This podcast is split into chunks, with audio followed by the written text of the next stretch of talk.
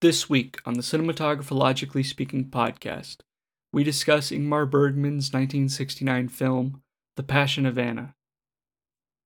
As the third and final film of Bergman's unofficial Island trilogy, the plot examines the extent to which loneliness and suffering persist at the forefront of the human condition. Bergman himself behaves as the Inquisitor as he offers a crucial yet minimal narration that advances the plot along with four scenes in which the quartet of Bergman's actors are interviewed and thus intimately consider the complexity of the character he or she portrays. The central narrative observes the life of Andreas, an emotionally isolated man crippled by the fear of humiliation, and his relationship and love affair with Anna, a woman steadfast in her pursuit of truth, though struggling to exist in the aftermath of a car crash that has left her without her husband and child. Together they attempt to coexist in a world influenced by anguish and despair that far extends the experiences of the individuals affected in the story. In this episode, the cinematographological clan look to appreciate the Swedish auteur's unique filmmaking style in a piece of cinema that blurs the line distinguishing fiction from reality. We hope you enjoy.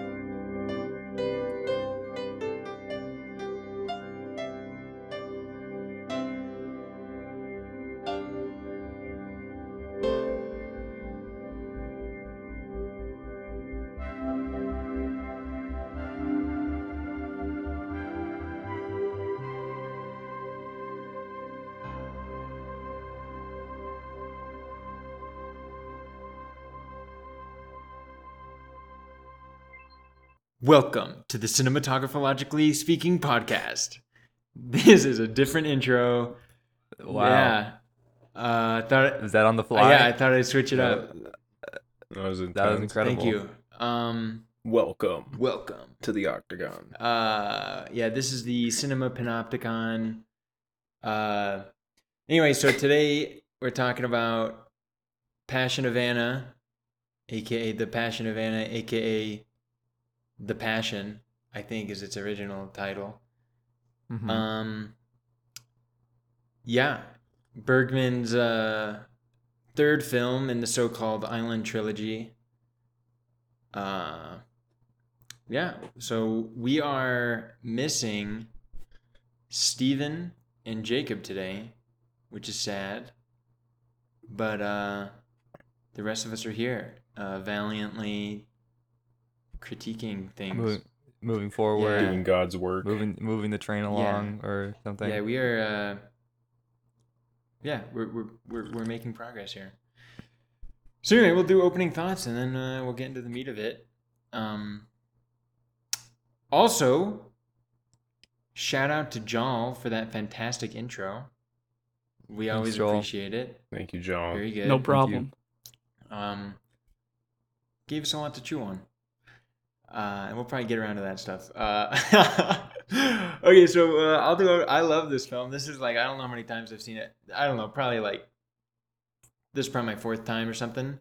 Um, love it. It seems to me the most like I think when I think of the Island trilogy, I think of obviously Hour of the Wolf, and then it seems like each subsequent film is just like um a further abstraction away from it. Like it's the same story told three ways, with uh, Mm. with uh, Passion of Anna being the most um, like the the elements are the most abstract. If that if that makes sense, it's the biggest brain version, I think, uh, and just really fantastic. And I caught myself while I was watching it, uh, feeling like um, I don't know. We'll talk about that later, I guess. But yeah, I like I like this film a lot. Yes. Um, this might be like my fifth or sixth viewing. Uh, is definitely have a big soft soft spot for this one in Bergman's filmography. Um, yeah, I love this film. Uh, I want to talk about it like all the time, like to other people. Like it just always seems like relevant in a lot of ways, or like it's just always interesting. Uh, but yeah, I, I love this film. Um, just as, just as good this time as it was the other five. Yeah, I really like this movie. Um, it's probably up there with one of my favorite Bergmans. Uh, I'm only saying this because I feel like it's relevant since you guys talked about marionettes, but I see a lot of connections between this film and marionettes. Uh, yeah, really good. I like this movie a lot as well. This is my first viewing. Um, I feel like more viewings would do me so much good, especially in this film as compared to other ones. Um, because as I was watching it, I was like kind of thinking like, wait, what's going on? Like, what does this mean? Like, what is this for? Like, I'm, I was like, just feeling I was like just barely grasping onto things. And if I had like the totality, like the film under my belt, and then I could watch it again from the beginning, that would really fill in a lot of gaps for me. Yeah, I definitely agree with that. I remember the first time I saw it, I was so confused, and like only on the second viewing did I like realize that there were two different people named Andreas, or something like that. you know? like like Yeah. uh, and obviously, right, that's intentional. But uh, yeah, like I think with anything, it's so good to hold on to what you were confused about because you were right. That's like important, but Yeah. um, yeah, I definitely yeah, Sometimes, sometimes I'm embarrassed when I'm like confused. Like I don't know if I should even say that I'm confused that something's going on or that I don't understand something because I don't know if I'm like missing something obvious. So I'm glad the Andreas thing was one of those things that confused me. Mhm. Um, I'm still confused at the hear. last line of the film. Me too, although I have some ideas. Yeah. Yeah, I think no, yeah, I, Brody. Once you truly bow down and worship at the altar of cinema as God, you will Yeah. you will you will then worship everything you feel, confusion included. okay. Um, y- you'll get it when you're older, I think. Yeah, I'll get it when I'm older. Um, Get it when you're older. Oh my All gosh. right, I think uh, I think John, I think uh, I think you, you you you might be poised in a particularly good position to maybe present uh, a, a grand unified theory of this film. yeah. Do you have any thoughts for the Oh. class? Yeah, give us some give us something good. um. Supersymmetry. Oh, I don't know. I uh. What's hmm. this film about? Come on.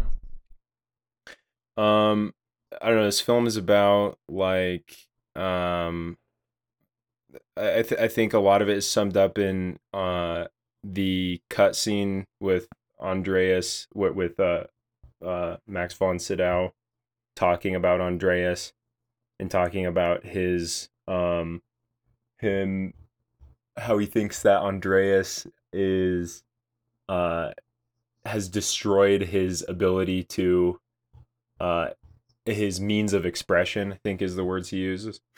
And um i think that like the film is is kind of and then uh juxtaposed against anna who is um like this person who is like has not like submitted to being unable to to her like inability to express things and for things to like bend to her will to her Mhm. passion like she um it's about the kind of like friction between these two things of somebody who's kind of fortified themselves and inside themselves and like ruined their their uh their even hope for uh like obtaining some kind of honesty or truth and then you have Anna who is like striving for it but clearly has like her own issues Yeah. and like this is all this is all like complicated and and made more interesting by the the other couple in the film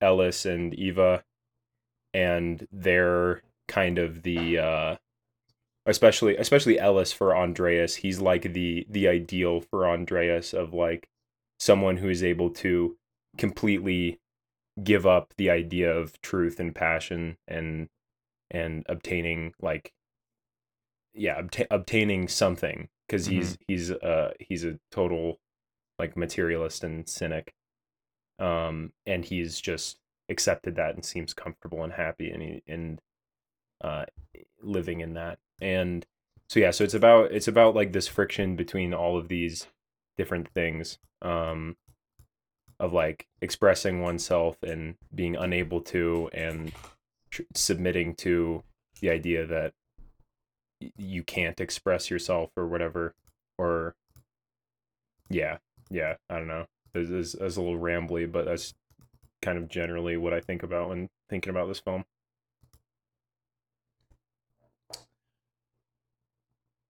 So you see, uh, yeah, i don't know you see. Andreas as the sort of foil to, or where do you see Andreas with respect to, like the attitudes and worldviews put forth by Ellis and Anna, and where does because like I see them as like Well, the yeah, they're- and then yeah Ava- yeah, yeah, yeah. Uh, sort of just like exists in this periphery or, or something. Yeah, Eva is kind of like outside of it all. Like she's just completely lost. Like she's not trying to commit to or submit to anything the same way the rest of the characters are, or like trying to escape anything. She's just completely. I I, I honestly, Eva is like the the person who confuses the me the most in this film as far as like how exactly she fits in. Not to say it doesn't feel as though she does, but um yeah, but yeah, no, I'd agree that Ellis and Ellis and and Anna are like the foils for each other and that okay, yeah. Ellis and Anna are the foils for each other and and and Andreas is kind of stuck between the two um in some way. Wouldn't you consider um um what's her name again? Ava? The uh Ava's to be stuck in between the two as well because you know she in that dinner conversation where they're talking about her belief in God, she reveals Yeah. a sort of like agnosticism, and to me that you know shows that she is actually like in an in between state. Um, I'm not. uh, Yeah. One I- thing. I One thing mean, I think I- about that is just that she tells the story about God, and then when posed with like a serious question of "Do you believe in God?" she like kind of stutters a bit, and then kind of says yes, well, no, and then to Ellis says, "Do I believe in God?" Yeah, yes. she like defaults. Yeah, like I feel like Oh, she, yeah, like, that's that's true. like yeah. of the On the people there, she's the only one that doesn't, apart from Andreas, who's kind of this like spectator or something. Like she doesn't really put forth any theory or attitude. Whereas like, yeah, she's a bit of a shell. yeah, something yeah, like this. yeah, and she, Yeah. she literally says that, and, and and like she says that she's she's just an empty. I Mhm. think she actually uses the word shell. A- a- Right. but then you have like, I don't know. Andreas is is he doesn't he like wants to default on Ellis's view, like he holds him in high regard and stuff. Uh, maybe in the same way Eva does, but he's got like this sense of pride, and then he he suddenly has this like resentment for Ellis later, uh, when he has like this little uh uh relationship with Ava, and like Mhm. Feels as though he's like sheltering her and protecting her and giving her something that Ellis isn't. And and so then he starts to kind of and then he resents Ellis. So he's got this like tension of between like wanting to be like Anna or whatever with her her previous husband Andreas Mhm. and and and with wanting to be like Ellis. Um yeah. Yeah.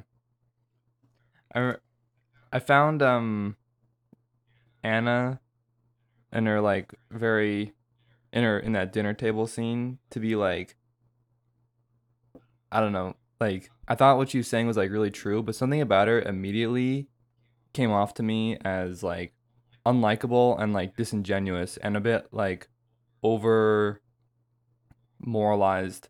And I'm glad that that force uh, saw its way through the rest of the film.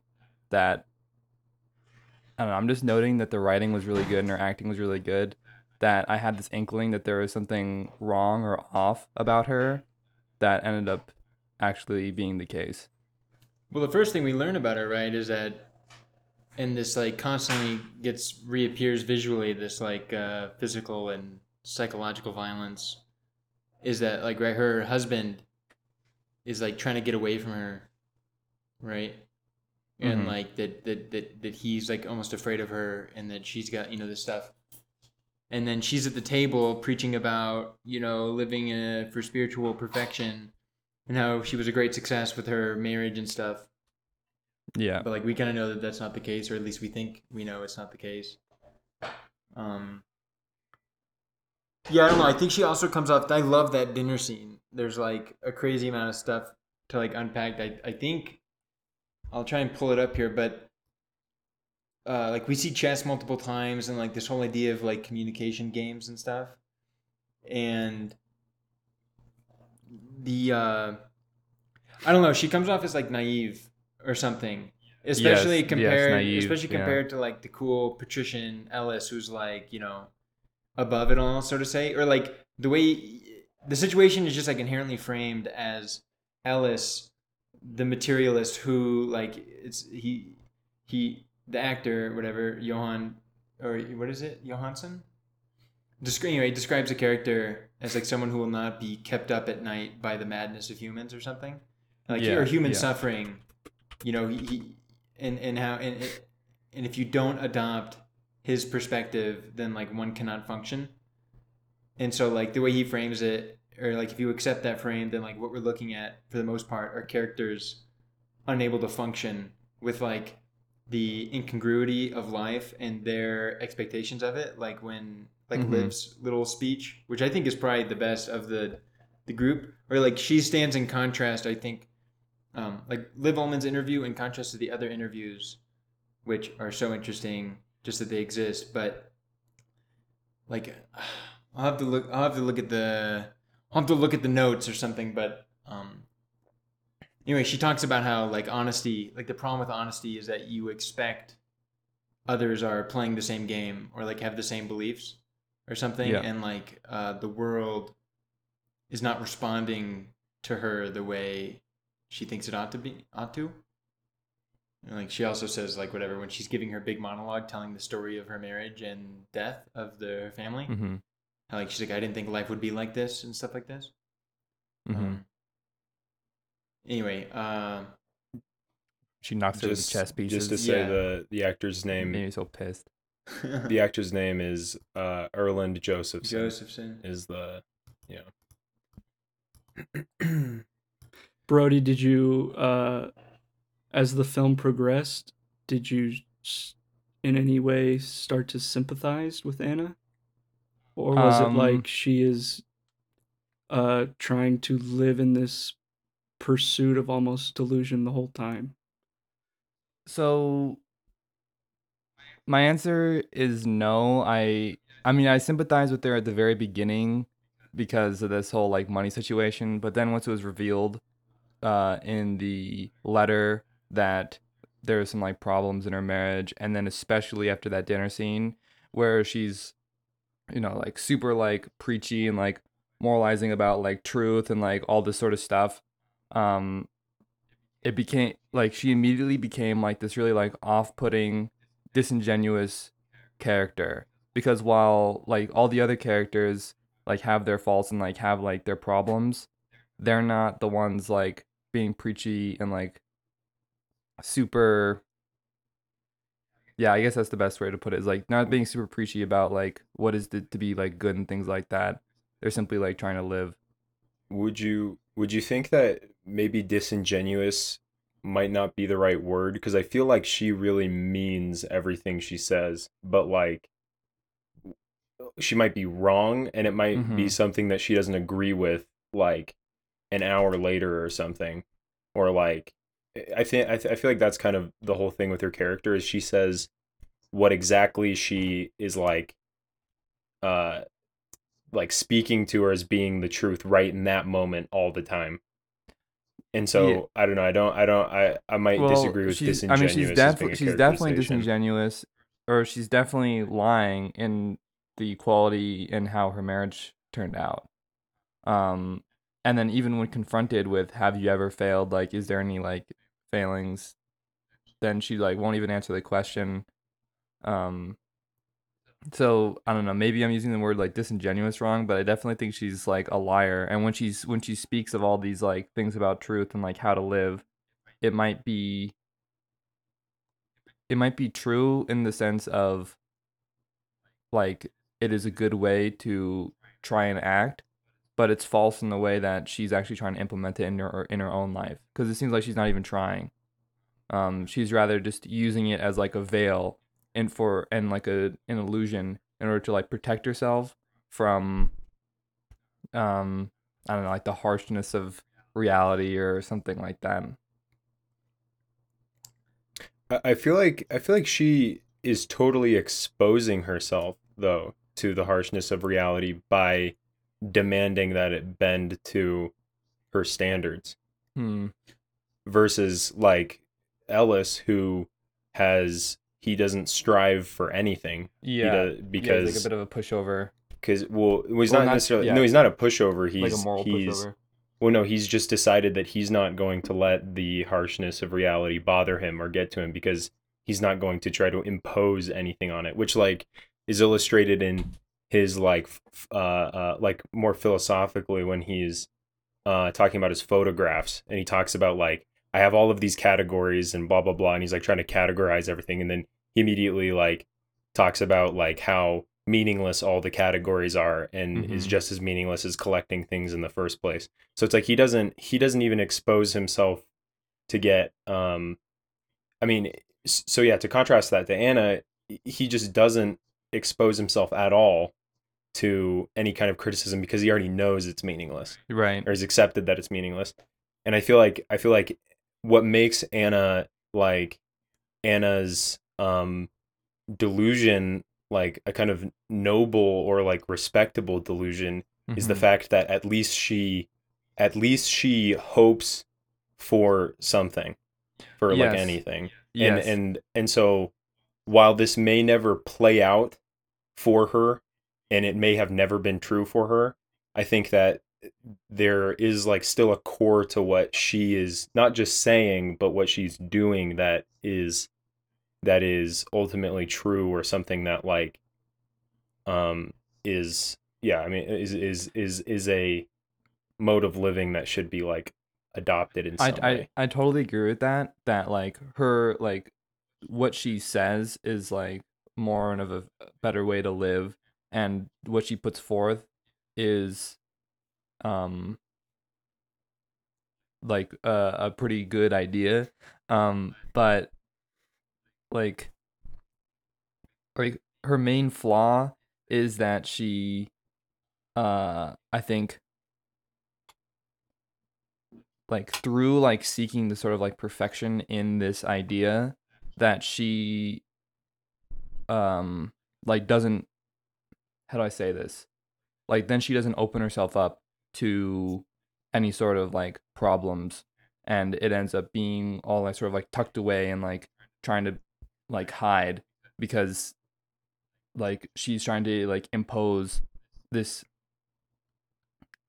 I don't even know if she's really trying to impose perfection because it, it seems like she's trying to like build a world like a made up world in her head about how perfect things are without actually trying to do anything about it because like in what way is she even trying to like enact her will into the world do you think Well, she's I mean, she's at all times like expressing exactly how she feels. Like she's never she's never not she's never not like she's never bending like her uh means of expression to what she would like it to be. Mm-hmm. Like so so her so th- so so like her imperfection in her like marriage i think is due to the fact that she's chosen to express herself constantly.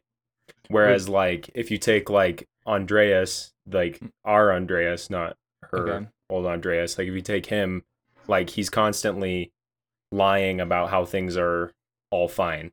Like whenever Mhm. she confronts him about it he's like no it's fine. Because i mean and so he's he's striving for this perfection in a relationship that does not that avoids the issue. But um if i can ask you what do you think about the what do you think about the end?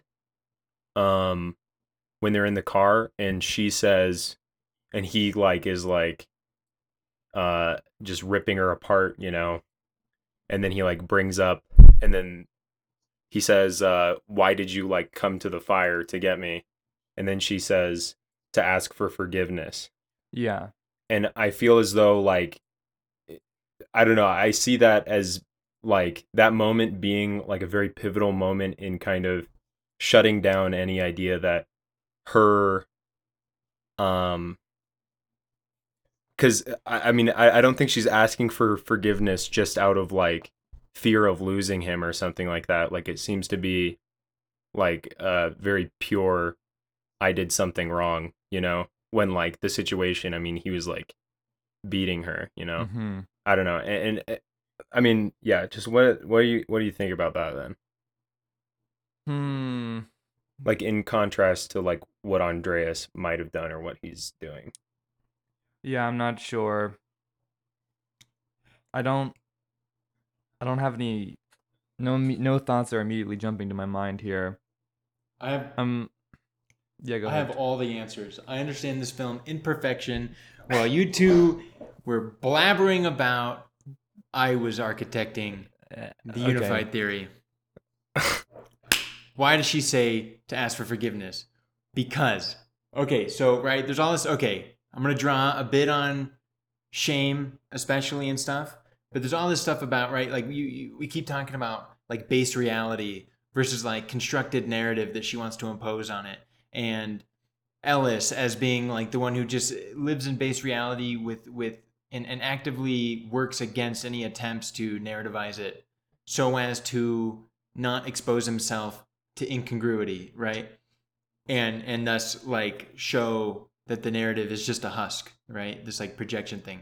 Whereas Anna, I think, is not trying to claim that reality is the narrative, right? But obviously like she wants to right synergize or, or she wants to yeah, like you guys are saying, overlay this narrative in and and basically like come up with a narrative such that it is congruous with reality like mathematics or something right like a separate abstract thing that is is right a priori narrativization but also works with reality such that like reality uh like verifies the truth of the narrative you know Okay. like the way like oh math is so true because it just works anyway so no. so she she wants to like and and and then i see andreas is sort of like right torn between the two. Like desiring the freedom from humiliation that he talks about right? He wants to be free like ellis is to totally disregard narrative and just engage in material or something which like is i don't know in a vacuum not humiliating. Whereas like this like like being unsuccessful in life, like uh, Johan, the guy who gets pissed on and beaten and commits suicide, Mm-hmm. right? Like, uh, like what's so humiliating is the incongruity between narrative and reality, or, or something like this. Anyway, so blah blah blah blah blah, bunch of stuff. But I think she apologizes. What she feels that she has done wrong is brought them into like base animal reality. And it's especially feels animal due to shame which uh, i know you haven't seen right brody? But um she is venomous to him right? She says i don't like Mhm. you i don't this right? She for the first time in the film seems to be truly honest right? In in, in terms of like speaking fact or something like this right because there's uh, Mhm. like part of like what i and what stands out to me about this film is there's all this confusion about what is honesty. Like what do you even mean by honesty? What do you mean by truth? Like he talks about lies and andrea's like what lies? Like like not only does he maybe not know what she's specifically referring to but like doesn't even understand what constitutes a lie and what doesn't given that they exist in this like weird fa- facade relationship or something. Like they're two traumatized people and like they're anyway so well no the trauma thing is crazy okay like assume they're both like i don't know i feel like a lot of it has to do with trauma too right like they're both traumatized by extreme incongruity between like the narrativization of life and life itself right like Mm-hmm. you know, her husband and child are dead, and either she killed them or, you know, at least we don't, I don't really think we, I don't think that we're supposed to think she killed them until the end. In which case, I don't know what we do think. But anyway, right? Like her, her child and husband died in this horrible car wreck. he has had this sort of like failed marriage lawsuit, gone to prison, now escaped to this place where like he no longer exists in like the zeitgeist, you know? And um and then they try and come together and act like they're normal people again when like they both have this vision of true love lost and life, you know, lost and now they want to try and rebuild a new narrative. Anyway, so when she's like truly venomous to him and is tearing him down, right? She like brings them down into like the material world and outside of narrative where Mm-hmm. and and so he acts like an animal, right? He beats her up and whatever. And then when she's like, I wanted to apologize, I think she wanted to apologize for doing what she seems as non truth. Like I think she is like saying that like uh like the version of truth she wants to live in is one that is constructed if that makes sense because i think there's all this Yeah. confusion of what does she mean by truth and i think here it's verified that what she means is like a story we engage in so as to live properly and just avoid material or something but then it's I'm all a bit confused well, as to what you mean by animal. Yeah, you can finish. Sorry. Um i just mean i don't know i'm i'm i'm drawing pretty heavily on shame Okay. but just like this idea that like the material is animal instead of like Mhm. human dignity and all this stuff you have as ellis describes you know disgusting dreadful people who will now be able to engage in cultural activities you know iron or satirically right like And and how and how has she like and what are what are the things that she's done that like that has brought him into that? Like what are some things? That, well they've both via trauma been thrown into like been like forced to contend with the material world and like the animal world or something right okay. and then her vision of the future is to like regain regain um like the non-animal like the love and the the strong narrative that's congruent. Yeah. but she and so they're living in relative peace and lack of passion as the narrator says who by the way i didn't know the narrator was bergman. Um they're they're they're, they're getting along right? They're living this narrative they're doing okay right? And then she ruins it by saying like you're disgusting you're evil which just like his ex-wife did right? Like you're you're a filthy awful person. I don't like you at all. I hate being with you. You know this is so unpleasant. Like i don't like this. You're bad. Mhm. right? And this is like too truthful. Right? Like she expresses her like super base truth thoughts. Yeah. uh and so like destroys the facade and forces them to contend with the fact that like what they've been engaging So- in is a facade is a narrative and just that and so and then he's an Hmm. animal to her I see. So like I see. So like through like this absolute like attempt to like enact truth, you're then like then destroying the uh the narrative. Yeah. And then and then like the narrative that is like needed to live. yes she she wants But then but then okay. But then that would that would like pose the idea that like the narrative isn't truth, which like I don't know. yeah like that's that's like kind of that's like kind of crazy to me to to think to think that. That really rocks my world. Yeah, I- I, get the sense that she wants to be truthful only so far as the lie permits. Like the lie being the narrative that they're okay, they're not super traumatized animals. Like, you know, the lie that they can love each other and whatever. Like, Mhm. like that framing will only permit a certain amount of truth to be spoken, and like she goes too far in this like misguided thing, right, and destroys the illusion of their relationship or something. Is how I'm saying it. You know, Do, do you? Yes, I understand. Do you think that the film and she apologizes. Bergman But I think what, is like is posing like the idea that like all um say like relationships or are like a facade like are like have to like be engaged in this lie or or do you think it's something specific about them Well, I mean maybe, but but I don't think I don't think that it devalues the the the truth of No, the I- facade. i def no i But- definitely i definitely agree with that What? but well, I think Jaw. I don't know exactly what you meant by you know, uh, or like I want to hear more about the similarities you see between this and Life of Marionettes.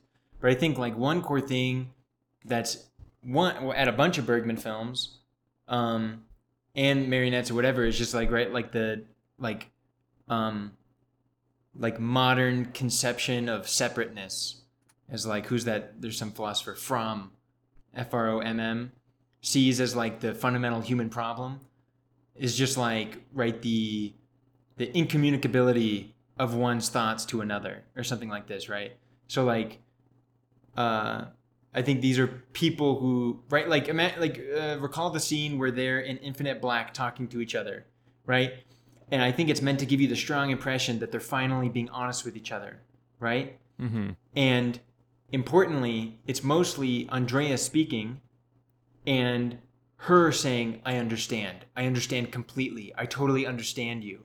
I totally, right? And I think this is really just a lie. This is like just a very compelling lie where she is trying to give the sense of non separateness that she wants, like that she feels that she had with her old partner, this feeling of becoming one, right? This like myth of love and all these things, right? Yeah. And Yeah. and Can- but then uh anyway, so I think there's a problem with separateness in terms like he's talking about relationships too, but I think it's it's also just like a discussion of like how how is one to go about narrativizing their life and like dealing with the incongruities between narrative and life and uh also trauma. Um, I think trauma n- is a big thing. Go. not not to take away from the point you're making with the infinite black uh scene where they're having a conversation um but i view that scene as um possibly just not actually happening and more as some kind of like um uh like a I don't know the scene the scene where we get to see like how they would like to communicate and how they would like to express themselves and that this is Mm. something that didn't actually happen but this is more just like a a realization of of w- what's going on internally and how they'd like it to go or something like that but i mean i don't think that that hurts hurts what No, you're yeah, it's like the all. same thing, right? But- I agree. There, I mean, yeah. there's this totally unreal nature of it, of course, with like the infinite black. Yeah, and, and this, wh- which this type of that's- thing. yeah that's exactly I, I mean it seems like it seems like it's a total it's a total break in the way they have been communicating and and yeah and then the the con, the obvious like constructedness of what's going on like it's obviously lit and it's obviously and they've got this black background and all this like it, it seems as though this is their own narrative of how they would like it to be and which is i mean that's what he expresses like when he's talking as well like he says like something like uh this is that like he he he stops himself from from saying these things and that he like keeps himself from from being happy um yeah So, all right, Troy, do you have something to say first? Uh, just that, totally agree. It's got this huge sense of unreality, and like the only thing that'd be appended to what I said would be like, like instead of her lying, it's just a lie. Like this is a lie. yeah Of like this is a vision of non-separateness. that is yeah yeah she's yeah she's on. not yeah i don't i don't think she's lying in this so much as this is um this is the way it would be if she was able to act this way Or him, yeah. and same with him Yeah. or him And then the only yeah. thing I want to add is just I think that the her her to ask for forgiveness, right, is like right sincere, supposedly. Um, but I imagine it as a sincere apology for being too truthful. And but it has brought out in him, right, his barrage of attacks on her in the car, right, have like like it's the same thing that she did, right? Like he's Yeah, attacking, very right? He's attacking back Yes. with like you know uber truth, and the damage is like they they they they the damage is so far, you know, and then right he's left deciding, you know, between will I also apologize and like seek to regain the narrative, the unreal narrative, like right he's like choosing you know, he walks back and forth like he's gonna go back to her. No, no, no, he's gonna choose material freedom, the wilderness. No, he's gonna go back, right? And then he he's going back and forth, and then you have the the zoom in on the zoom in, and like it, you know, it just becomes so he just dissolves, constantly stuck in limbo. So, Um, this is this is gonna be awfully loose because I haven't thought about this very much. So hopefully you guys can guide me through this. Let's go. but uh, but so the ending scene where this is like this time his name is Andreas Winkelmann, and then so I sort of assumed that like what this meant was like because the whole like like part of like the film is like they're trying to like find like who the killer of is in these like animals and then like so this time his name is Andreas like this time he's the killer like he's the one who like killed off this like this lie like this um this like facade. And then so it's interesting to me that you say like the animal world and maybe this is a common theme in Bergman movies but like I don't know there's something there about like the killing of animals like the animal world like him being the killer this time but obviously not of an animal but of like this facade I don't know can can somebody help me like form this into a better idea here do you see where I'm going We could talk about the animals. I am the only thing I see so far is that you're saying you're drawing an analogy between like the killing of the narrative, the facade, and the killing of these animals. But I'm not sure how I feel about it. But we could talk about the well killing I mean you mentioned the animal the you mentioned the animal world and and to, so that seems relevant to me and I don't know if the animal world is a direct line or or something specific from um the other movie you, you, you were mentioning Uh, Shame. definitely. I- I mean, like you should see it, but there's definitely just this idea of like trauma, like just humans devolving from narrative to animal, basically. and it just it seems relevant that there's right Yeah, they're killing. No, yeah, it seems relevant, but I don't I don't know I don't know if there's a point to be made about the killing of the the narrative and the killing of the animals, but but as far as like like what I see the killing of the animals as is um well at least partially is like this constant um like reminder that we come back to of the the awfulness of the real world by this like kind of unexplainable act or whatever that somebody is committing mm-hmm. all the time all around him and it just makes it makes the the material world and like the horror of reality and like inexplicableness like omnipresent Yeah, I usually ta- I don't I think I'm I'm pretty confused by the killing of the animals, but that is somewhat close to my perception of something like it's a further abstraction of violence and like this war going on around them where like in you know Brody cover your ears. But right like in in in in Hour the Wolf right the the violence is extremely close to home just in terms of it's at like this individual level. And then in shame it's like at this geopolitical level but also personal but it's a little more abstracted out to like these grand forces that are you can't really put a finger on. And then in this film the the violence is abstracted to like this mysterious force in the wilderness that's like just you know killing animals like the killing of animals is like obviously distinct from killing of people but like it's reframed a bit by the constant comparison of people to animals or something like this. Like, I don't know. I see it as some kind of abstraction of violence to be just some force out in the woods rather than a force at your front door, rather than like a force within you to go backwards through the films. well, But I don't, an I don't attempt to an attempt to shoehorn my original idea into this Uh-huh.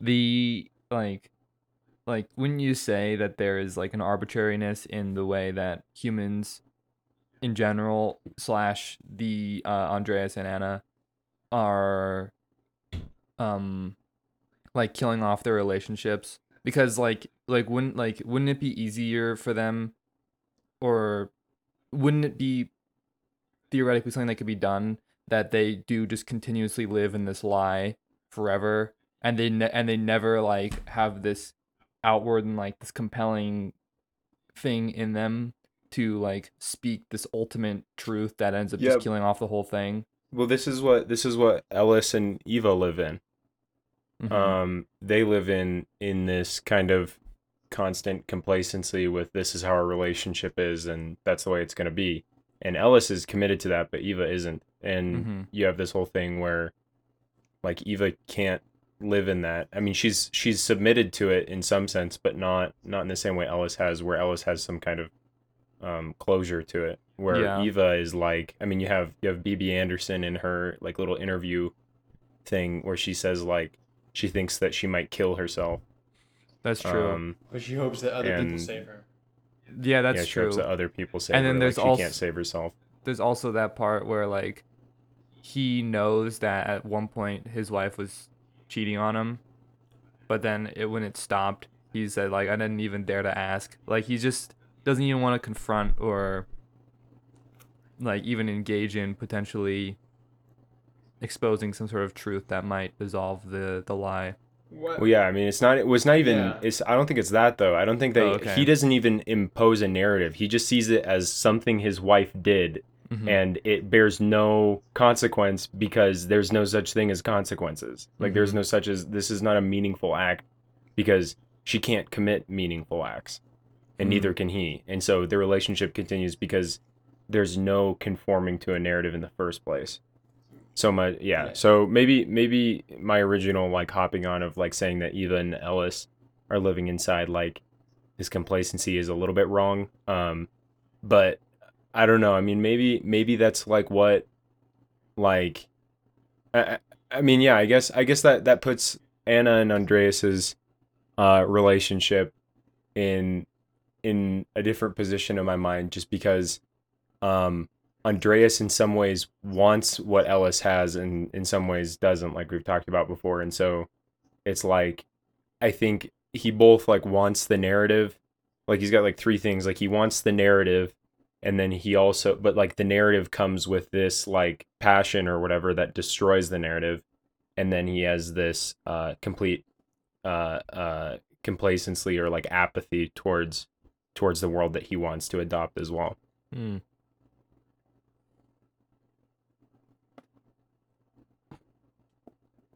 Ellis is so based. Yeah. well, I, was- I was I throughout the film I was thinking about how based he was, but I don't know if I was even supposed to think that. Like I don't know. It almost it almost seemed like I was like his his total like apathy towards the world and his unwillingness to impose any any sort of will is uh it's very anti-Nietzschean. You know. Well, he's like he's the only person who actually has decided, you know, what he's gonna do. And I love the photography scenes. I love the whole thing, and I love that he, um, like, uh, I think there's this moment where Andreas suspects Ellis of like only ever actually being in a narrative, um, where he, like Ava, is like right like she asks ellis do i believe in god? Right? Like ellis is like this right? Like she wants to exist in his worldview but can't do Mhm. it. And uh like this is evident by like her like whining and crying to andreas on the night of their first uh you know coitus experience uh the joe coitus experience. Anyway then and and uh anyway when when ellis is like talking about making a loan out to andreas and he's like, "You've been to prison? Yeah." You know, he's like, "Well, you know, you, you talk about it like you're a whatever, like a, a beaten down dog." And Andreas is like, "I am a beaten down dog." Ellis says, "Do you bite?" And he says, "You'll see." And Andreas and, and Ellis gives him this look like, "What? Like what? What do you mean?" Would would you just fucking say? Yeah, what you just fucking say? And Andreas is like, "Uh, I'm no, I don't buy it. I don't it." And and I don't know because I felt like so I feel like Andreas was like making some dig at him, like, "Oh, you know, I had sex with your wife," and like, you know, I don't know. It seems like it's something you would he would say to Ellis, thinking that Ellis is actually playing a narrative or actually is in some game, right? Like it, it becomes this game thing just for a quick moment, and Ellis is like, "This isn't a game. What are you talking like?" Or something. I don't know. I had some feeling like that, but another thing I sort of neglected earlier or neglected in previous viewings is just how important it seems that Ellis cried at the death of their unborn son and or child, right? Yes. Ava was pregnant, got too much medication. And um just that either this indicates that Ellis is act instead of like being a you know, uh, a self-actualized materialist or something. He is in reality just hidden so deep away behind these walls or whatever, you know? Like like he has Mm-hmm. right he actually he's just um right like fighting his the the natural human urge to narrativize, like they're engaged in the proper way of life Yeah. or it indicates that like children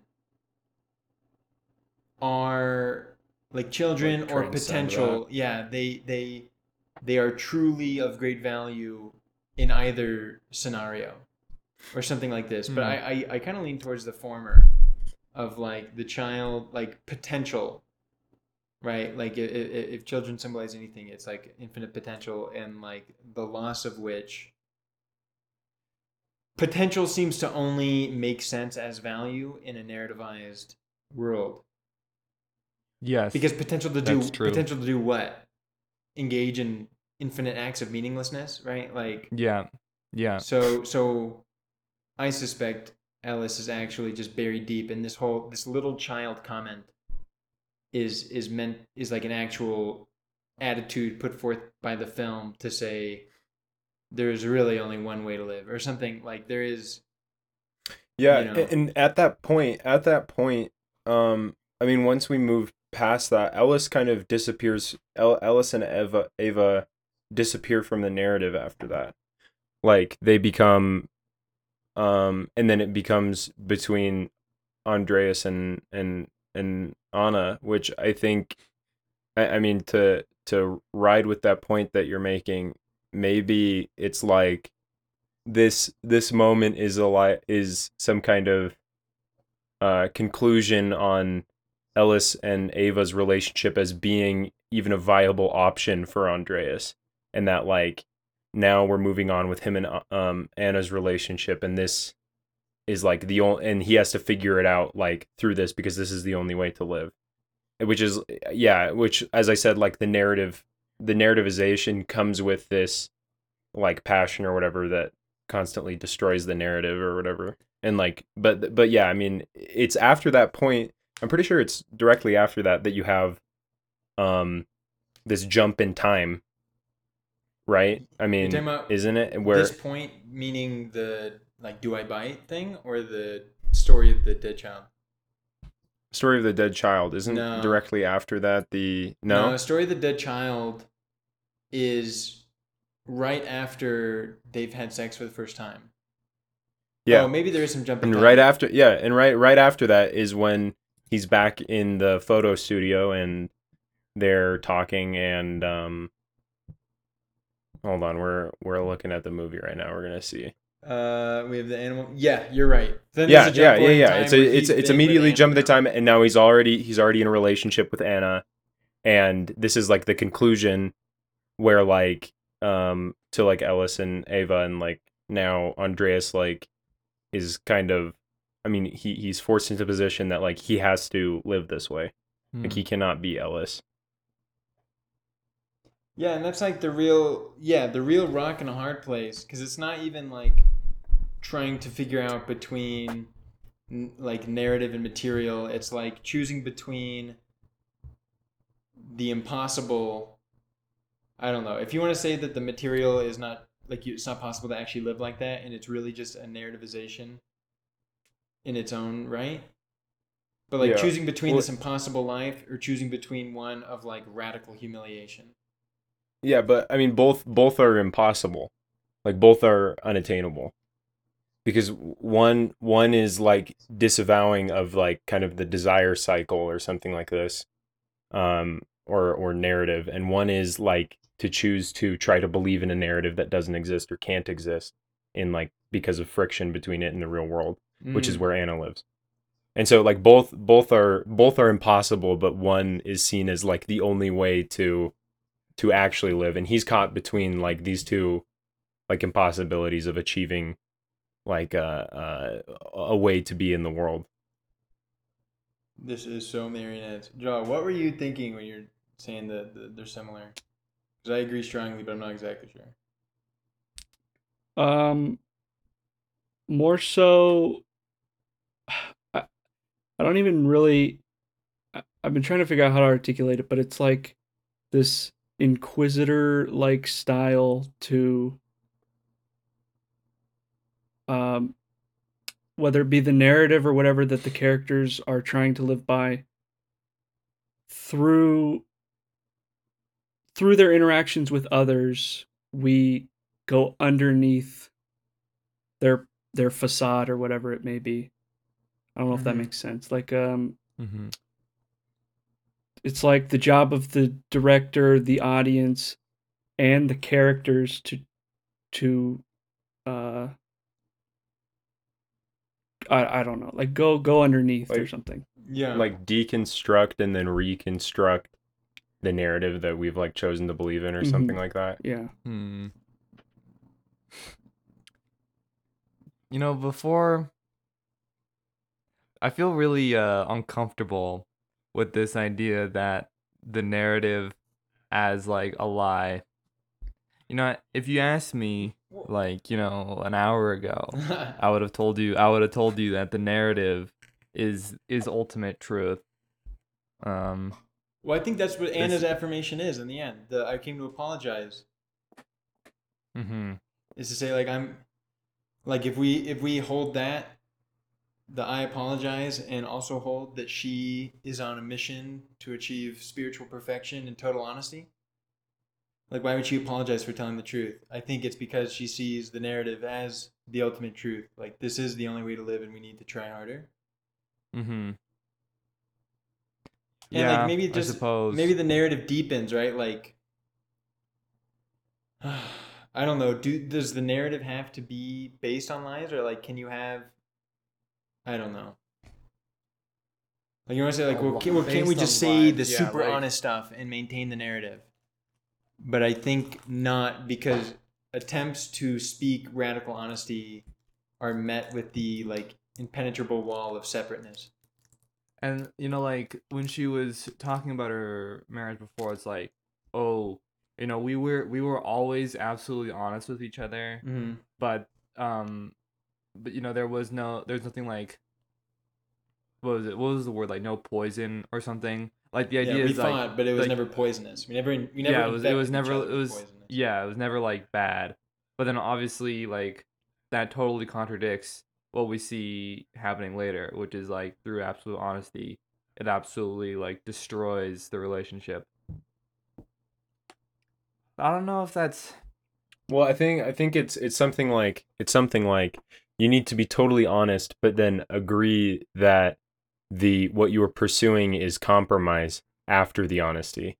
mhm. Like it's not it's not I'm going to be honest and I'm going to die on this hill. It's I'm going to be honest and then I will ask for forgiveness for the way that I that I am at this time or something like that and I will compromise like for for you. And like that's that's like what what the the the narrative so it's like the the narrative holds uh primacy but it's not let's be dishonest it's let's be honest but decide that this is that Mm. like neither of us is more important than than the narrative we're going to both compromise ourselves for okay. Yeah, like honesty and serve honesty in service of the narrative. But Hmm. but I and I think this matches up with my sense, like my more intuitive sense throughout the film that Andreas is sort of like caught in the middle of these forces, whereas those forces are more self assured. So like Anna like I don't know, it seems like you uh, know matches up with Liv Ullmann interview talking about Anna where she says like the problem with honesty is that like you can't like the problem of other people not having the same beliefs as you. So like she if like she'll try and put forth honesty in turn in service of this narrative, but Andreas doesn't believe in the same narrative or something. So and he responds with an honesty of a different kind or something like I don't know, maybe one thought. Also, at some point, I want to talk about other, like more, some film things. i want to talk about the dream the dream. What do you make of Go that uh the scene where Anna drops the bowl of milk?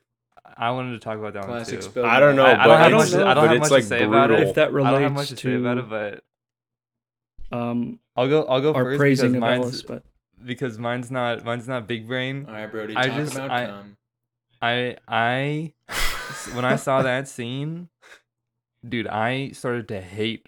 I started to hate her. I was like, dude, what is? I was like looking at him like, dude, what is your problem? crowd. Like, like I was like. I was, oh my god, I was like, oh my god, this this lady, man, like she's psycho.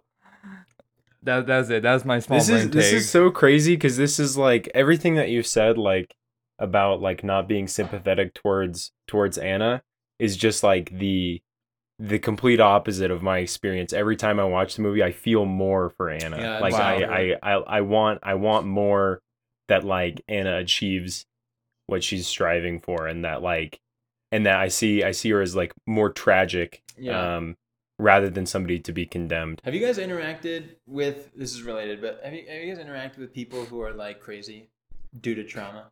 oh, I mean, I talked to you.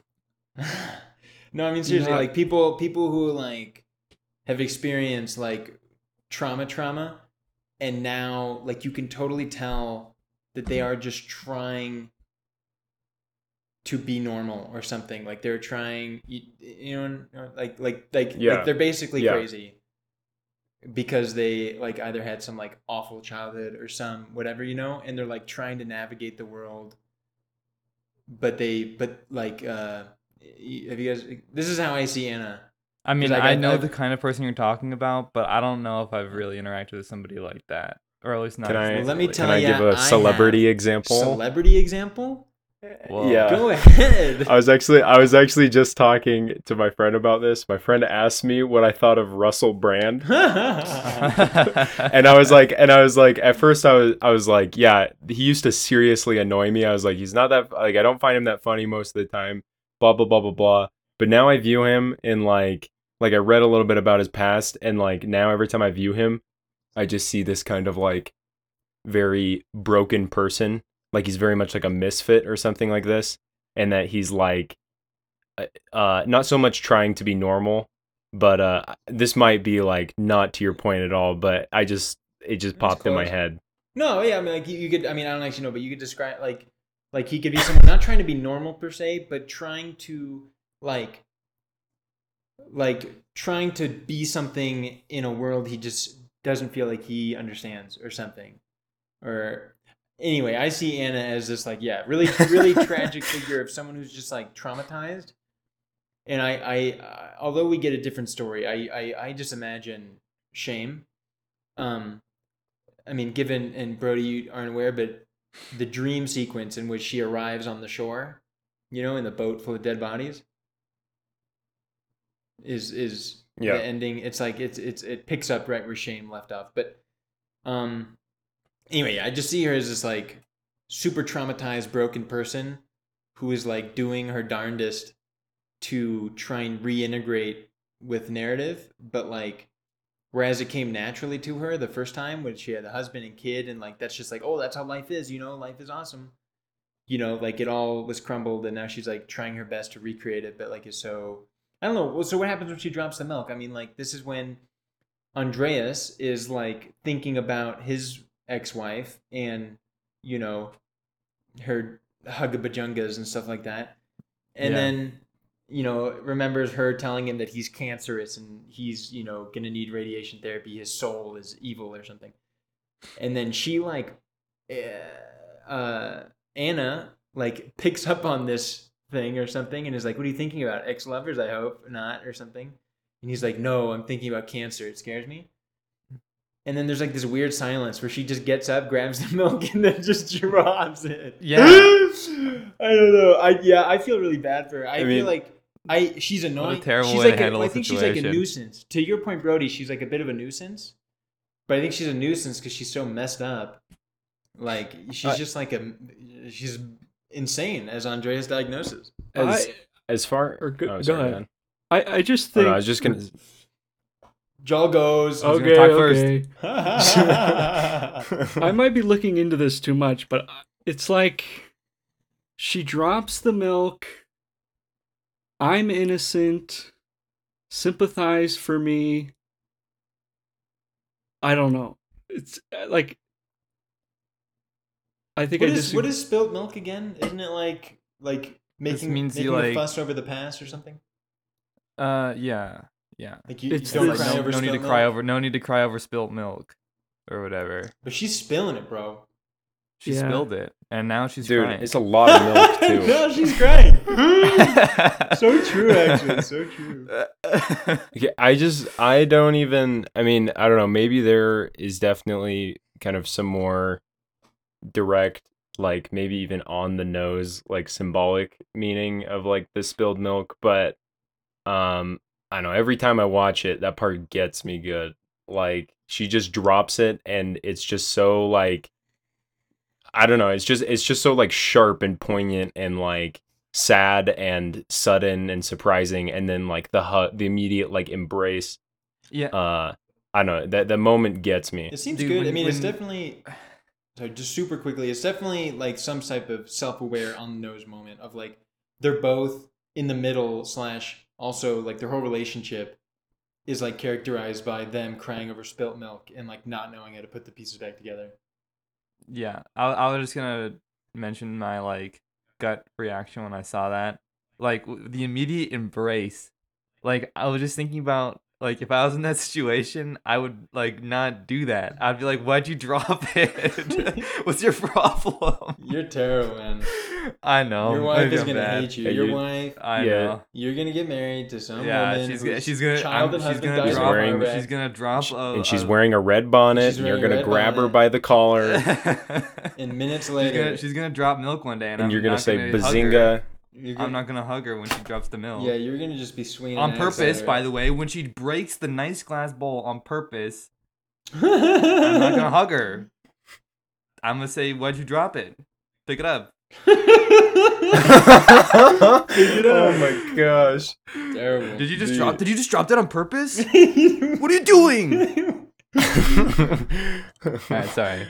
I don't I don't think that it's her aside. Okay this is the thing is like i feel like you could read it as her dropping it on purpose for like sympathy or something like that but i saw it as like this uh moment of her like uh being just totally overwhelmed by emotion and then just like losing the bowl yeah, you know I see it as like I can't like- do this.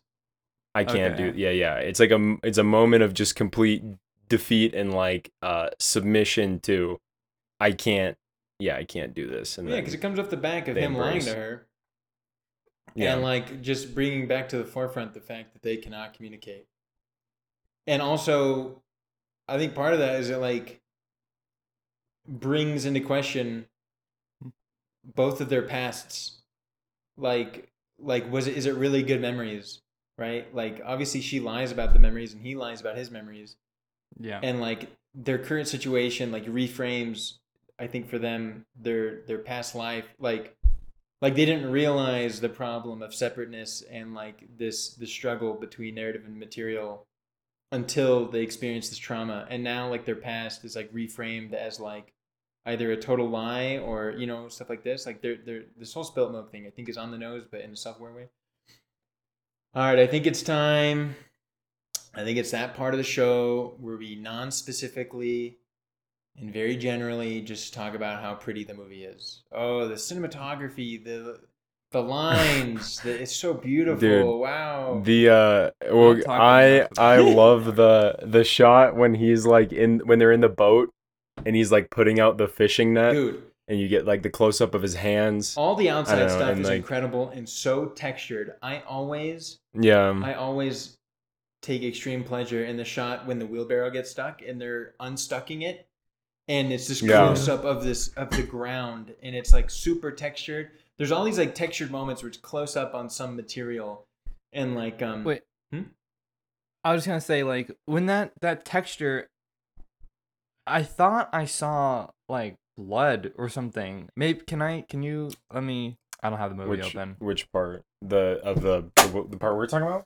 Uh, yeah, when they're get trying to get the wheelbarrow unstuck, it was like, and then I was like, I saw something like growth. I don't know. here are your meds medium rare schizo Yeah, sorry. The it's such a texture No, I mean, it's definitely- wet, it's mushy and Dude, I'm feeling I'm feeling like a schizo right now. I should. um also the whole film, most of the film is like super underexposed too. Like I don't know, every yeah, everything feels like the texture and stuff, like everything feels very gritty. Um It's so warm. which yeah, It's so warm. yeah, yeah, yeah. such Like a the cozy, warm film. And I think worth noting the opening shot, right? It's like what what is it? You know, oh, I yeah. love opening shots. I am totally on the Reddit train of like you to you know uh, what is it? TIL. The opening shot slash chapter of a book will tell you what the whole thing's about. Anyway, but it's like all the everything in the the first shot is super naturalistic lighting, right? It looks almost like a home movie. He's like on the roof fixing the roof, right? What's this about? It's about a guy, you know, hasn't been tending to like uh you know, he's about to become exposed to the elements. He's gonna expose to the right. He's like attempting to fix his shelter and the thing separating him from re- whatever.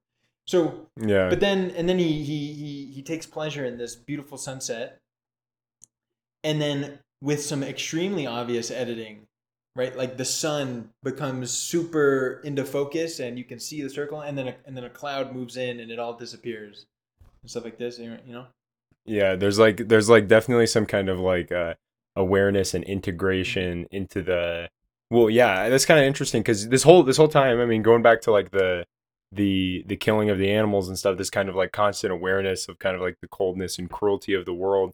Like how we open it is that the the the landscape that they live in like the the kind of undeniable reality of their environment or whatever is also extremely beautiful and desolate classic Fårö I want to go there so bad yeah um what a great place to shoot a movie and live. I want to go to Bergman's house, dude. I want that life. Um, he, oh yeah, just know and I think what noteworthy about the supernaturalistic lighting is like the film gives you the sense, like the super documentary style naturalism, and it's like we're just gonna give you the truth, right? Like, like in some sense, the opening sequence takes place in like bare reality or something. yeah Like, it's, it's just supernaturally lit. which- Everything is natural and real, and then Yeah. obviously the film contains extreme sequences of unreality, or like the interviews. yeah. I was gonna say like the The, the, interviews where it's the like, sunset too. huh? With with with him and Eva, the sun coming through the windows, like the Mhm. orange light, Yeah, is insane. Like it's like totally not real. yeah. So but there's all this like what's it called, Brechtian. Like there's these Brechtian elements, and then there's like the interview that tries to subvert the Brechtian elements, like where it's like, oh, here are the real actors talking about their characters, but then it says like take six, you know, and it's like Yeah. uh just i don't know interesting to say the least but and the colors i love the colors i also the colors are so it's such a warm film such a warm cozy grainy cozy fest this oh, okay, sorry. sorry i just want to say it's so, it's so it's so colorful and so nice which is in stark contrast like this film is actually i feel like so sinister and evil but like really presents it in such a warm cozy visual style and i also realized last night that i accidentally want uh, my monitor i watched it on one of my monitors and uh, i was like oh my gosh these colors are so strong the greens and like when when when they go to the ocean to help the guy right? Like she's wearing this green coat against a sort of green water and and oh it's so beautiful. And the colors are just so extreme. I'd never realized this before. And then i remembered that my my monitor is like totally miscalibrated and the contrast is like at 100 so anyway but it's just such a such a warm cozy film. And i think it's noteworthy that it contrasts. It's like super desolate like mm, like you know you are fucked forever theme. Um the the uh this is probably the only film that has a an orange and teal palette that not only doesn't get on my nerves or I don't mind it, but like just looks amazing. who else does orange Um, and teal? There's some director that like only does orange is it christopher nolan? Every every action movie Uh, you see, ninety percent of movies you watch, like just modern Yeah. film, like default is orange and teal.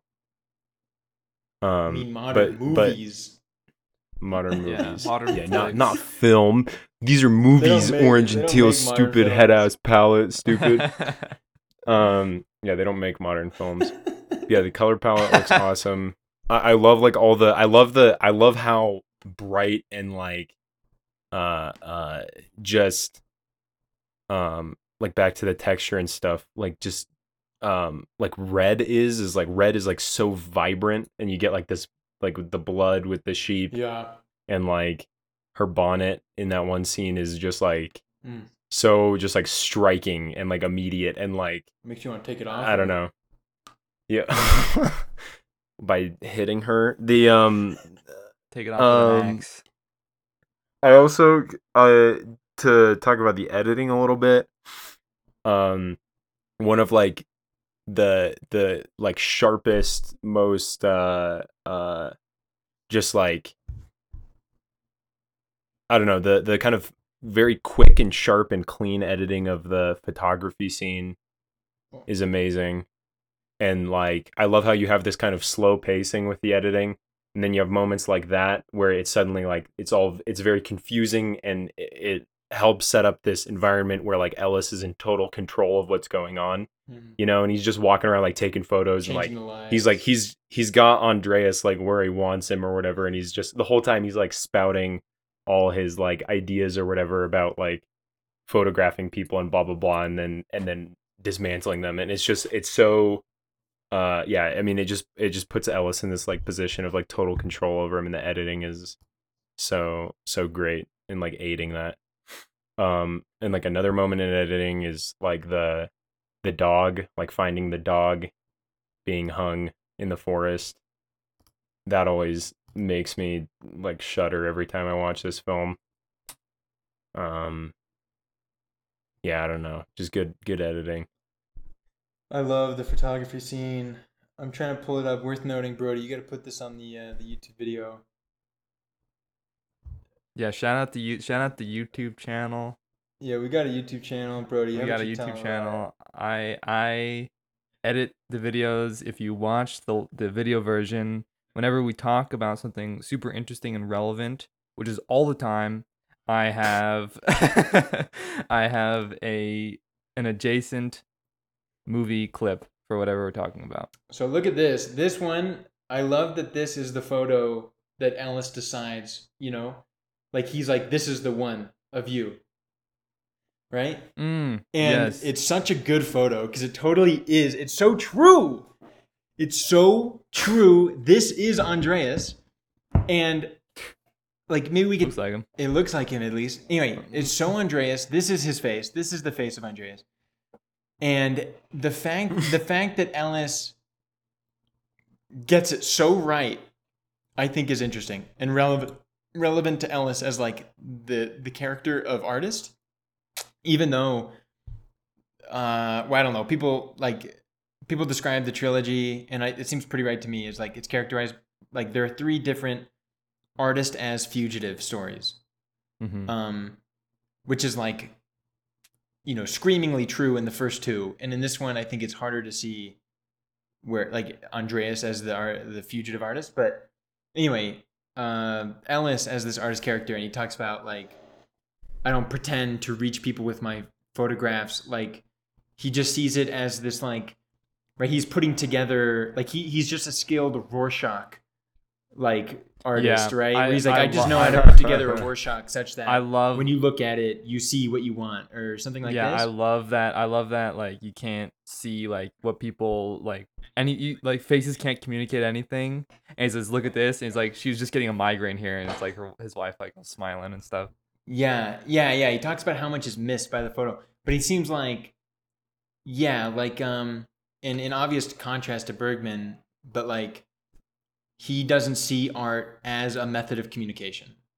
Yeah, He sees it right as like this um, yeah, yeah, just this like Rorschach thing where it gives the sense of being communicated with. And uh, anyway, I just love that he does it so good. Like this image, I wish I could see the the, the picture version, but uh, I just think it's noteworthy that he actually is super good at this, and like it Yeah. it, it like um.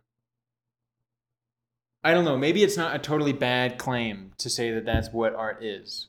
Like, or, um, like there's some element of that. Because like you think about like making art as like something intuitive or something like I don't know. I don't know. I'm not. I'm not totally sympathetic to It, that. it Well, I don't think it's the It- case. 'Cause I I, think- don't think it's I case. think- I think it is a communicative thing, and communication does take place. But I think one part of this, especially this incredible image we get of Andreas, is like could have fooled me, you know? Yeah, I, I mean, I think I think that it's um, I mean, if we were to take it out as like meta commentary on like Bergman's own art and what he's trying to do, uh, I mean, if you want to talk about like persona or something, it's like this constant want to um disillusion the audience, like to say like what I'm showing you is fake, and like, I mean, yeah, and like his whole like the thing that goes through all his films, we talked about this like in Life of Marionettes is this like inability to communicate and being trapped inside and um I don't know I mean I, I the, the Ellis might be like an embodiment of like uh Bergman's cynicism um about like the the whether he's actually able to communicate anything Yeah. with with his films but but I mean I don't know I mean I don't I I think that then you have but then the film ultimately like affirms like um uh Anna and Andreas or like or Anna's view in some sense um even though she's not an artist but it's all about like expression you know and still about communication and that like it's not so much that like this might be like a, a futile um goal but um to pursue but that it's like it is something worth pursuing or something like that Base Chartres. yeah base Yeah, we, we happen to know for a fact Bergman is a Chartrarian. Um, Chartrarian. we should use that more often. honestly, I mean that Chartrarian. is yeah, Chart Charturian. Chart- I feel like okay. This is the thing though. Is I feel like I feel like there's there's definitely somebody who's said it and is like that might be their like main point. This like anonymity of the artist or whatever. Um, but uh, so it's just kind of funny like calling it Chartrarian when there's probably actually a I don't know a person to reference for it. I think what's noteworthy here that I don't think I've made clear is like, or maybe just to add to that, is Ellis doesn't think he's engaging in communication, right? But he actually is, at least from our point of view, right? Like he has captured this image of Andreas that strikes true, like like we think that's right, right? Mm. Like this is accurate, Yeah. right? He didn't take a picture of Andreas where he's like, you know, or like some stupid face, right? or some other right. There's all sorts of looks and out, subtle doing- faces doing that an he could have Einstein face. captured, right? But he says, no, no, no, this is the one, right? Mhm. But but and we say, yeah, that is the one, right? As if this art is actually going to tell the viewer about Andreas, right? Like we say it's the one, we mean, right? This is the photo that captures Andreas the best, Mhm. and so like Ellis, although he thinks he's just making Rorschach tests, is actually effectively communicating about the content.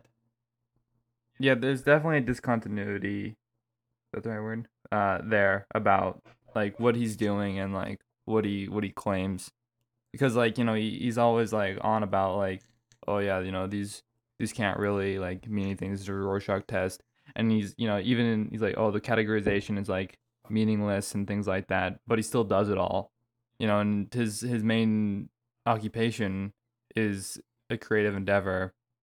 Um, Or so yeah, there's def- there's something there's definitely something about that. or the flip side would be to suggest like make the audience realize like have this feeling of what are you talking about Ellis like that photo's perfect you actually are communicating but like this is just not taking him seriously enough where he's Yeah. like like uh like it just reaffirms that we are watching this film within the narrative frame and like uh he's this is him saying yeah i see i got you like like do you feel that this is right i'm really good at making rorschachs like just Hmm. like or like bergman right like or there's some kind of Well, yeah, layers it's crazy because it's Max because it's actually Max von Sydow playing a character. Like, is Mm. this Max von Sydow? You Mm. know, like am i watching a movie is the movie real?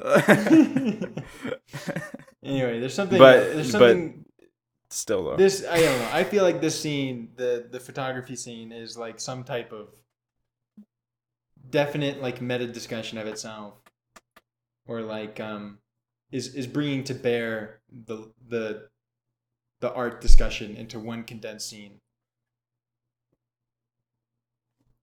A lot of hand motions going on in the call here. Yeah. Can I? uh I'm gonna refill my coffee. All right. Do we love Liv Ullmann? of course. Yeah. It's settled. Yeah, then. Tanner, tell us a little bit about Liv Ullmann.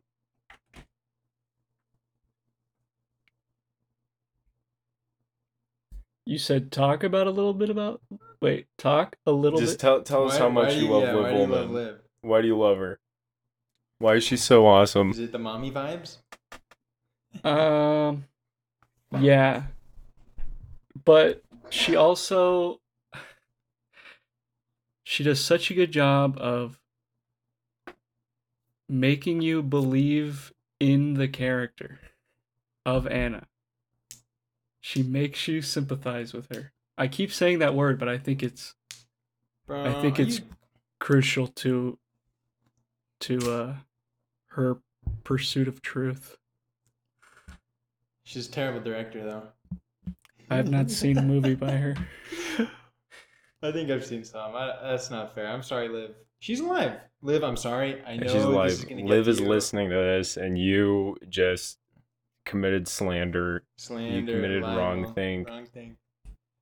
Um, yeah, no, Liv Ullmann. No, yeah, I agree. Just like I feel like if you had somebody who's just not as good, um, to draw on recent experience with me and Troy, that the uh the way a part is portrayed, like they could get part of it, but like can if if their position isn't you're not sympathetic to their position, then uh Ah, yes. they uh it just it just ruins the whole thing like like i can imagine anna being totally unlikable if played by somebody else and Yeah. like totally like like she like just going full like she's just delusional she's lying about her marriage like she's just crazy like andreas you got to get out of there and uh yeah i mean she she really does a good job of making you believe that she believes what she's saying All right, audience.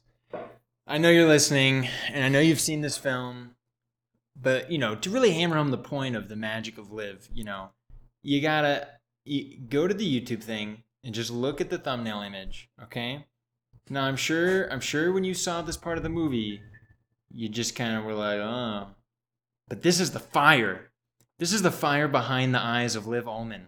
Okay, that face. I'm talking about the face she makes when she uh, when she like arrives at the car crash in her dream, and it's Oh it's like on the uh, it's like on the posters for the movie and stuff like that. You know, Oh, it's so ridiculous. this is the face of power and trauma, and and Liv hides it so well throughout this film. That's what this film's about. Don't be twisted.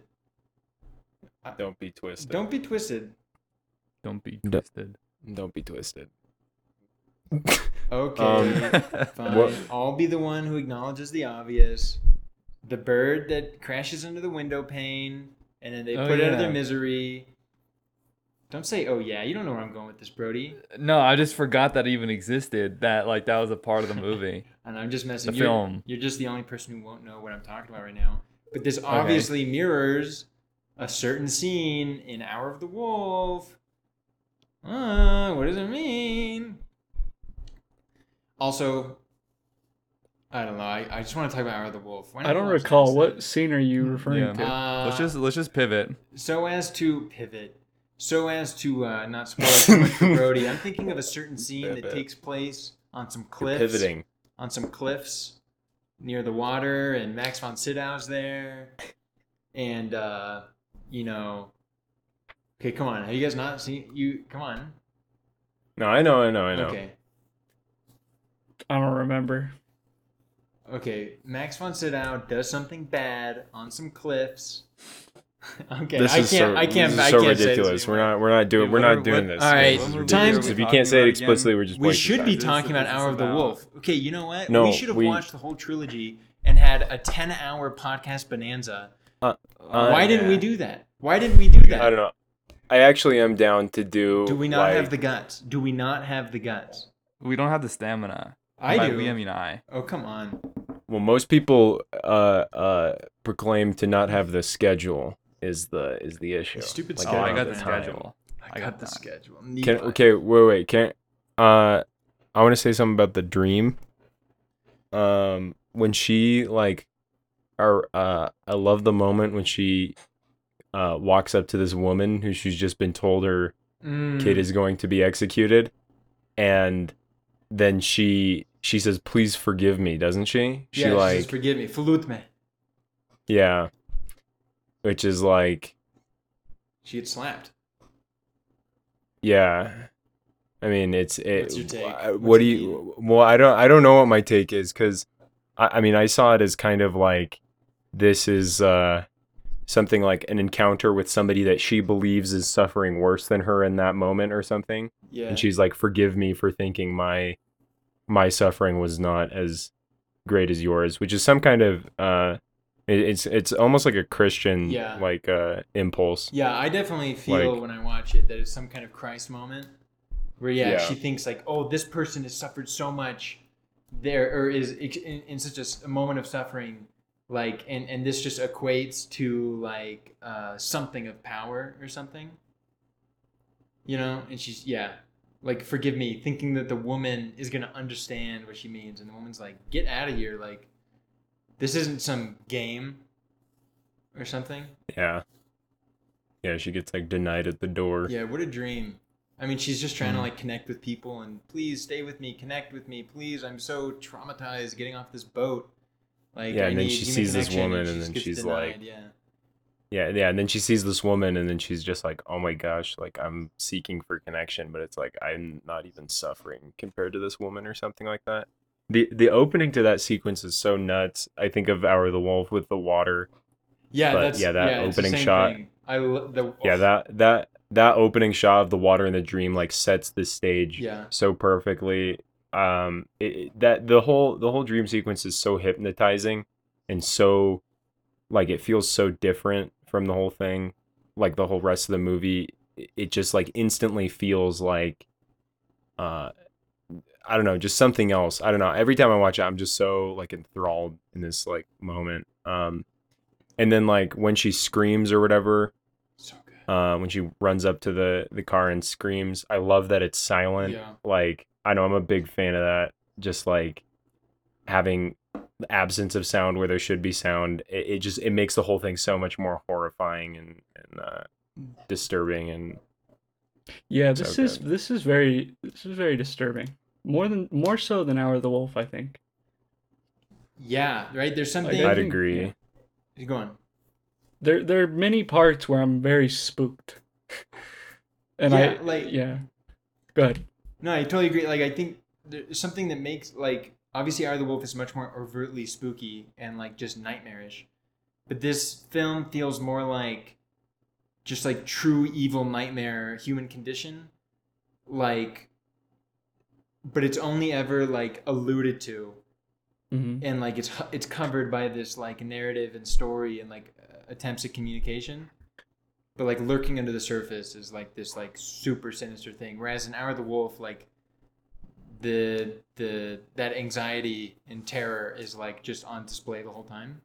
Yeah, it just it's like totally realized yeah. rather than being rather than being this thing that that is underneath everything which i think that like uh, yeah for me hour the wolf like you get these moments that are like powerful moments that are like spooky or whatever but because it's taking place in like this kind of nightmare.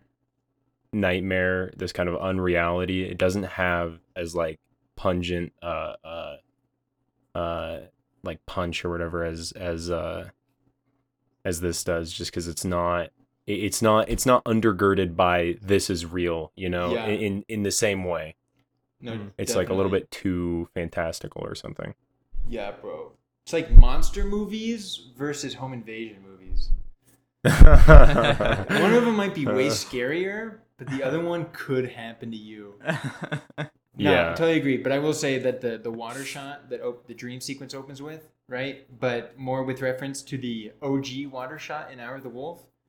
Is probably like one of my favorite shots of all time.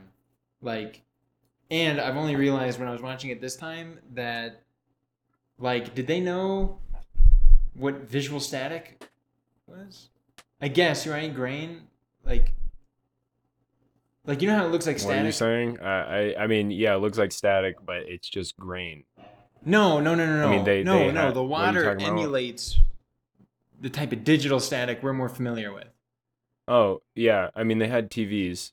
Like they have a TV in the movie, dude. Like Yeah, it's true. You I'm literally Yeah. an idiot. All right, I'm stupid. I'm sorry.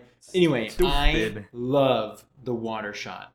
Just this this perfect image of like the like like chaos and nature like so intertwined and like just just you know she she rolls in on this boat on the sea of chaos in a boat full of dead bodies and like gets off onto land in an unfamiliar place and like um you know is on her journey for order or something i don't know it's just so fantastic i love the wa- hour of the wolf water shot uh that scared me straight Good.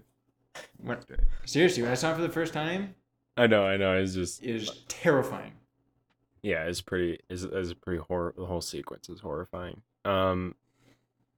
Yeah, what was I gonna say? I was gonna say something about. how cute the puppy is Uh, oh, pint Dude, size. pint size. size. Dude, were any animals harmed in the making of this film? yes dude i Yeah, i like swear Oh my god, that's all. No, that, this I all think- just happened. Just i think i think they Did Bergman do it himself? I've seen a bunch of movies recently where there are dead animals in it that I am 100% certain are actually dead animals. Like I think I think in this case it's they're sheep that are dead and then they you know stage the dead bodies. Yeah. But oh Haneke, Haneke films, I swear they're actually killing animals in those films. Yeah, do you gotta sacrifice the animals for aesthetic, uh, aesthetic Legit. transcendence or something. And then obviously Tarkovsky they kill a horse on scene or on on Wow. And then, and then in also Tarkovsky, they kill the entire cast and crew. yeah. It's a bummer Steve Yeah, couldn't be here. He met. He told me he felt like there were similarities between Sacrifice and this film. And I mentioned that Oh. obviously Sven Nykvist is like a huge common denominator, but um, I think he had more to say. Yeah, when I was watching Pint Size get hung, I was thinking about if like there is some trickery there about maybe he's like actually on a stool or something. I think so. Uh, if somebody was somebody was holding him. Yeah, I think Or he. maybe they yeah. legit- And he's were got like a like- hand under his butt, and they're like Yeah, Yeah, I think they had a yeah, hand on his shaking him around. They would never hang still pint size. They would never hang pint size, and then he gives him milk after. I love that scene. He like gives him milk, and he's like, And Something then good for you to eat she and, sp- like- she spills it. Ah. she spills pint sizes food, No. and then he gives pint size to Eva. I was kind of disappointed. I wanted more of pint. I wanted size more pint movie. size too. Yeah. Yeah, I just want to bring up to reinforce previous arguments that this whole because I said earlier that like humans are compared to animals, and just a more obvious case is when the bird right hits the window and they put it out of its misery, and then Anna is all like, "We had to kill it, right?" And Andrea says, "Yeah, it was too injured," just like Anna is. And then Yeah, and then, well, and also- she was like, "What was it doing out at night all alone or whatever?" I forget what Andrea says, but. you, you also have uh, what's his name, who we haven't talked about at all. The guy who kills himself, Johan. or we've kind of Mm, talked about. Yeah, yes. Johan. Dude, what a great And he, character. uh, yeah. I mean, he he hangs himself. Uh, I mean, I don't know if there's any relevance to the dog being found hung, Yeah. and he's hung by the person who's slaughtering the animals. And I mean, Johan ultimately kills himself because of like the like chain of events, like uh, because of people killing the animals. So Yeah. true. All this, So but yeah, we got to put Johan out of his misery, in, dude. in that in that scene He's I too was just- injured. I was So just thinking true. I was so I was so angry at the people who was um uh Who like did it? tormenting Johan Uh-huh. because it's like you know and I'm sure this is you know uh, explicit in the film like is uh this isn't a big brain take or anything but like you know how like what they were doing to him is like you know worse or as bad as like what you're doing to like the animals and stuff like this, but it's like in service of this like justice for these animals. But they're just Yeah, dude, PETA got ru- him. They're they're absolutely just ruining this guy's life. Yeah, peeing on his face. When when they when they uh when in his letter he's like uh you know, I told them whatever they wanted to hear to confess, you know? Yeah. I think this was a subtle homage to uh, this Netflix documentary I saw. A subtle homage to A a subtle Netflix documentary. homage. Subtle homage. to this like obscure like Japanese film or something. No, I Some just say- obscure- uh, it's a joke. what even was the? The joke? Netflix has Yeah, like a billion documentaries wherein people confess because they're being threatened by police or something. Oh, Whatever. it was Oh, stupid. okay. I was trying to be the person who like I haven't seen very tries to like you know like they're like oh this reminds me of this like actually real important thing when in reality when in reality the Yes. opposite is true. This film this film is worth a million times more than any real life scenario. You can't make that judgment. Were you, God? You can't. You can't make value judgments. So true. Not objective ones. Actually, I saw Ellis. Dogville and I can. Oh, okay. That's true. You're right. All right, are we going Alright, off the rails time here? to talk. Time to talk about Bergman and his children. uh,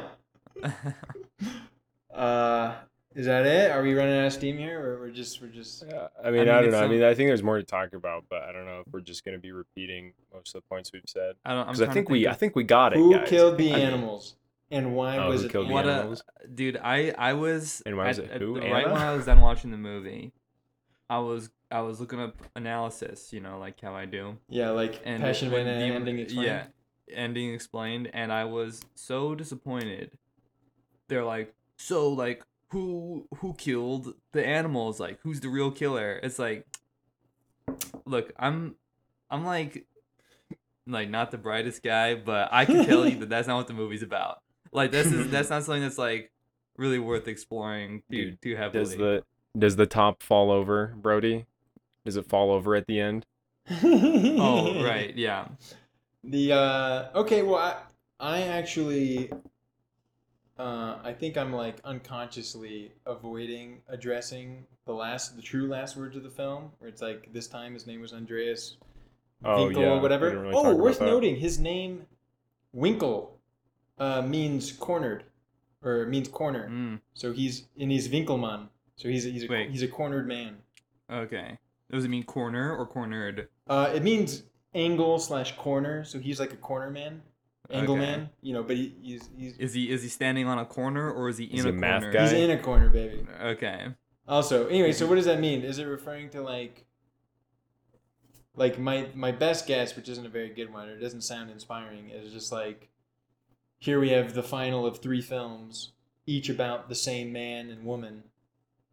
Uh, and this time he his name was Andreas, but in the last film his name was Jan, and in the one before Oh. that, I, what's his name in Hour of the Wolf?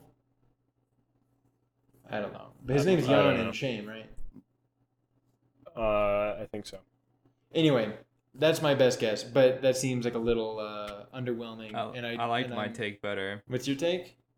Remember, it was like this. Like I was comparing like him to like killing the relationship to like killing of the animals. And it's like so this time, the killer. This time his name was Andreas Winkelmann. That was mine. No, I'm I'm, not not. seeing I'm not. it. I'm not gonna lie. I'm not on board with. Yeah, I just don't. Alright, I just alright. don't get it. I don't get it Oh. either. so He. um, I don't know. It could be something like, I mean, you have this whole like, uh, like maybe the important thing is that he says the whole name, you know, and that like, the name of her previous husband was Andreas, and this time his name is Oh, Andreas yeah. Winkelmann.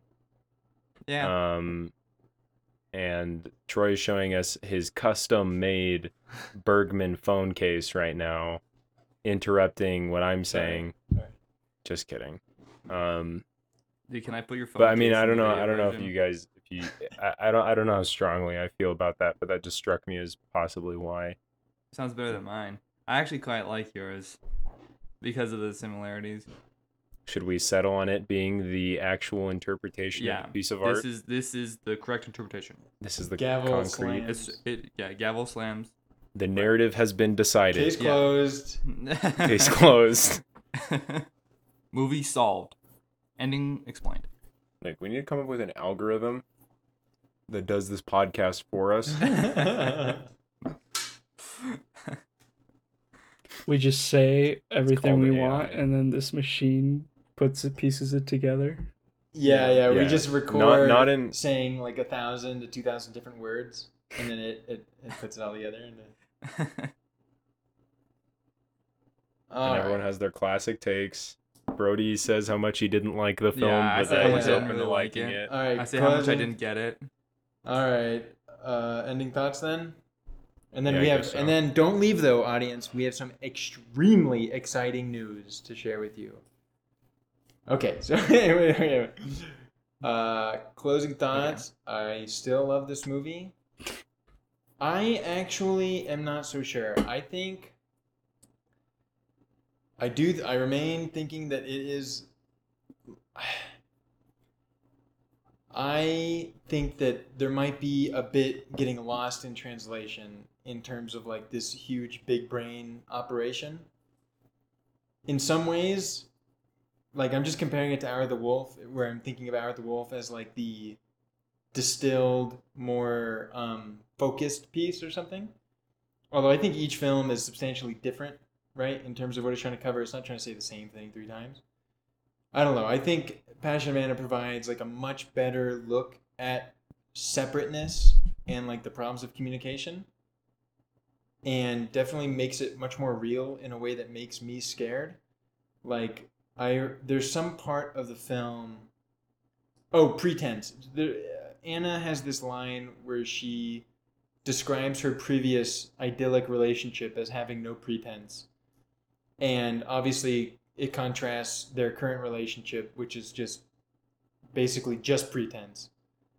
And uh, like that stuff, like hit, hits home for me and makes me like worried about like I don't know my relationships and stuff going forward. So definitely, the more real aspect is awesome. And then I really do just love how cozy and visually warm and nice it is. And like the contrast of that and this like under the surface hell uh, that is like meant to describe our lives. Seems about accurate to me. So I'm gonna give this film. Oof, it's a toughie, and I don't know what I have it as now or currently, but I am gonna give it a. You guys are really putting me on the spot here, man. Yeah. uh, I'm gonna give it a three point nine. I don't know. If I Really? don't know. I thought Uh, it'd be way higher. All right, Yeah, all right, me all right, all too. right. It's a must watch. I'm giving it a four. Okay. Um, I love this film, as I said before in the beginning. I have a big soft spot for it, uh, and Bill Bergman's uh, filmography, and like like any Bergman film, I feel like it gets better the more you watch it, the more you think about the themes, and like the more they become applicable to your own life. Like often, I'll watch a film, and like this one in particular, or I mean, I don't know, just Bergman films in um general. Every time I revisit them, there's like some new problem or like argument that I've had with like uh, uh somebody who's close to me, like significant other, and like uh th- everything becomes like refreshed and relevant again um in the film in a way that's um kind of just astonishing and like uh how well it describes things um it describes like very real relationships um uh so yeah, it's definitely a must watch. Um, I'm gonna give it a 4.4. Actually, you know what? Whoa. No, Uh-oh. four point four point five. Oh, Whoa. Big changes. Big score. Big score. Um, I still also really like this movie. I don't. I'm just. I'm just very impressed by it. Um, when I think of a Bergman world, this is the movie I think of. Um, and I, I, I think I engaged with it almost surface level and not as deep, but I still appreciate it, and it's like a movie. I feel like I can watch it over and over and over again. So I will give it a 4.4. 4.4. Okay. I really like this film, but I'm giving it a 3.9. Um, and because I didn't engage with it, it wasn't as a visceral grabbing of an experience as I'm, uh, as I would give some of the other films that I've rated over a four. And uh, four is a four is a real threshold for me. If it's reaching over the four, something, something I feel something really special about it. Um, and it, it just it just yeah it just misses that category for me. Um, with no yeah no uh, real explanation for it other than just like visceral level really. Yeah, I ag- agree with that. I think, I think you will watch it again and find it to be better because, like, uh, I agree. It's like a, a, a much more reserved feeling film, and like takes a little digging to get at like the super sinister ideas at play or something, and like that that works together. But also, I want to throw out because our audience may not be aware of the of Bergmanopolis, but this is easily one of his most underrated films. Like hands down. Everyone wants to talk about Seventh Seal and Cries and Whispers and Fanny Alexander. No one wants to talk about this movie, but this movie is. Uh, I'm with Joel on this one. When I think about the Bergman verse, this stands out to me. Um, does that seem fair to you? guys think? I mean, Yeah, no, I agree. This one, I think, is definitely one of his better films and is one of my favorites. And I don't think it's just because of personal taste. Um, I think it's because it is actually one of his better films. And I don't know, it surprises me that it's not. It's not like included when talking about the the heavy hitters of Bergman's career. obviously life of the marionettes is his most underrated film because literally no one liked that movie Hmm. and no one talks about it but anyway alrighty exciting news uh you know i'll believe it when i see it but allegedly and good reason to believe we are going to have an extremely special guest for next week's episode uh you may know him from TV. You may know him from his academic research. He is, I'm not going to say his name because, you know, maybe he'll flake out when he realizes we're literally sued. But, uh, you know, when, when, when he discovers that we're, we're seriously morons, maybe he'll just bounce out and it'll be an unrecordable episode. But we're having a, we're having a, a real big brain on the show to talk about, uh, uh, I don't think Brody's seen it. Tanner has, John has, I have. Wings of Desire, Wim Wenders, Wings of Desire. One of the only films I've ever given a 5 out of 5 to. So excited. Join us next week. Spoiling the score. Huh? Spoiling your score. Well, I currently have it at a 5 out of 5. Maybe I'm not going to like it anymore after, you know, this Right. expert soils it for us. Yeah, and he breaks it down. Anyway, for the first time, we are going to have an actually esteemed guest. And uh, for all you hardcore fans out there who want to do some, uh, you know, you know, you want to you want to decrypt my my cryptic messaging, uh, he is mentioned by name on the Wikipedia page for the film. So yeah, we, Serious. That's we really got him. Okay, so really got so tune in next week. Um, yeah, check out the uh, check out the YouTube. Brody's putting in extreme man hours to deliver Yeah, high quality put- content. Put check out the website. We have a, oh, we have a We're gonna have website. we have a website. It's soon. The plan is it's going to become like a pseudo Roger Ebert, where we will have a review section where there'll be some scores and some writings on there. Uh, hopefully, I can get that done if I'm confident enough. yeah, So we're, we're gonna be that. we're pumping out content. We're writing essays. You know, the yeah, podcast. we got we the got we got is, we got huge big names, Yeah. huge things happening here at Huge. speaking.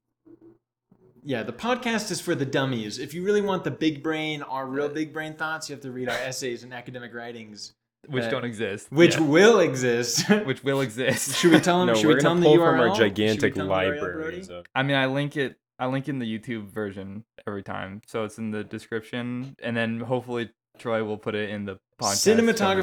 Cinematographologicallyspeaking.com. Yeah. You heard it here first. All right. All right. Bye. Goodbye. Bye. Bye. Bye.